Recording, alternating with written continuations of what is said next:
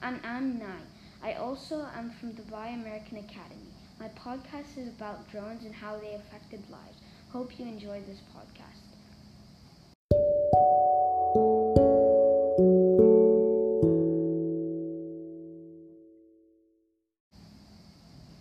There were many problems before drones were made.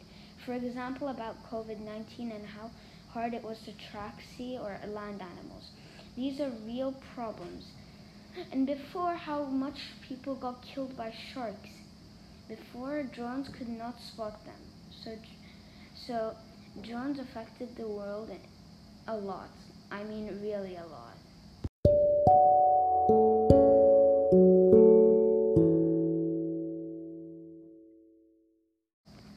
Now we have many drones. Let's see why we have so much types. Well, the answer is that drones aren't just for flying. They help communities. Really big ones also. So our first topic is did drones help find dolphins in the tropics? Well, they did by using drones to see where they go mostly.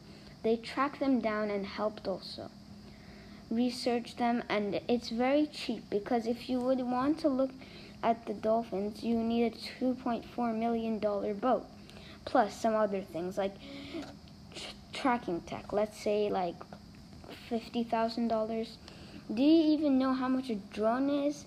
It's $3,000 and for a good 4K camera with nice tracking gear let's say around $4,000 see way cheaper.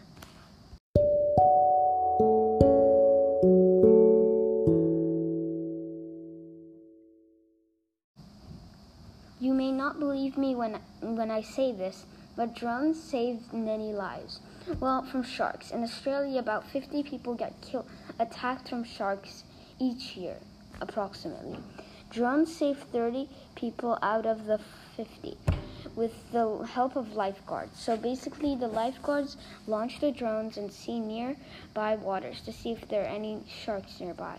If they spot one, everyone evacuates quickly because sharks are really fast and they can smell blood from 30 kilometers away.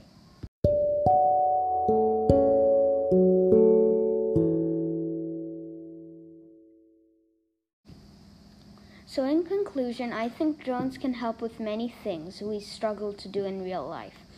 We should use more drones each day so, th- so they can h- help us track more more animals and land animals. All you need is just one controller and a drone. So hopefully you buy a drone today. Remember to follow us on Apple Podcasts, Anchor, and Twitter.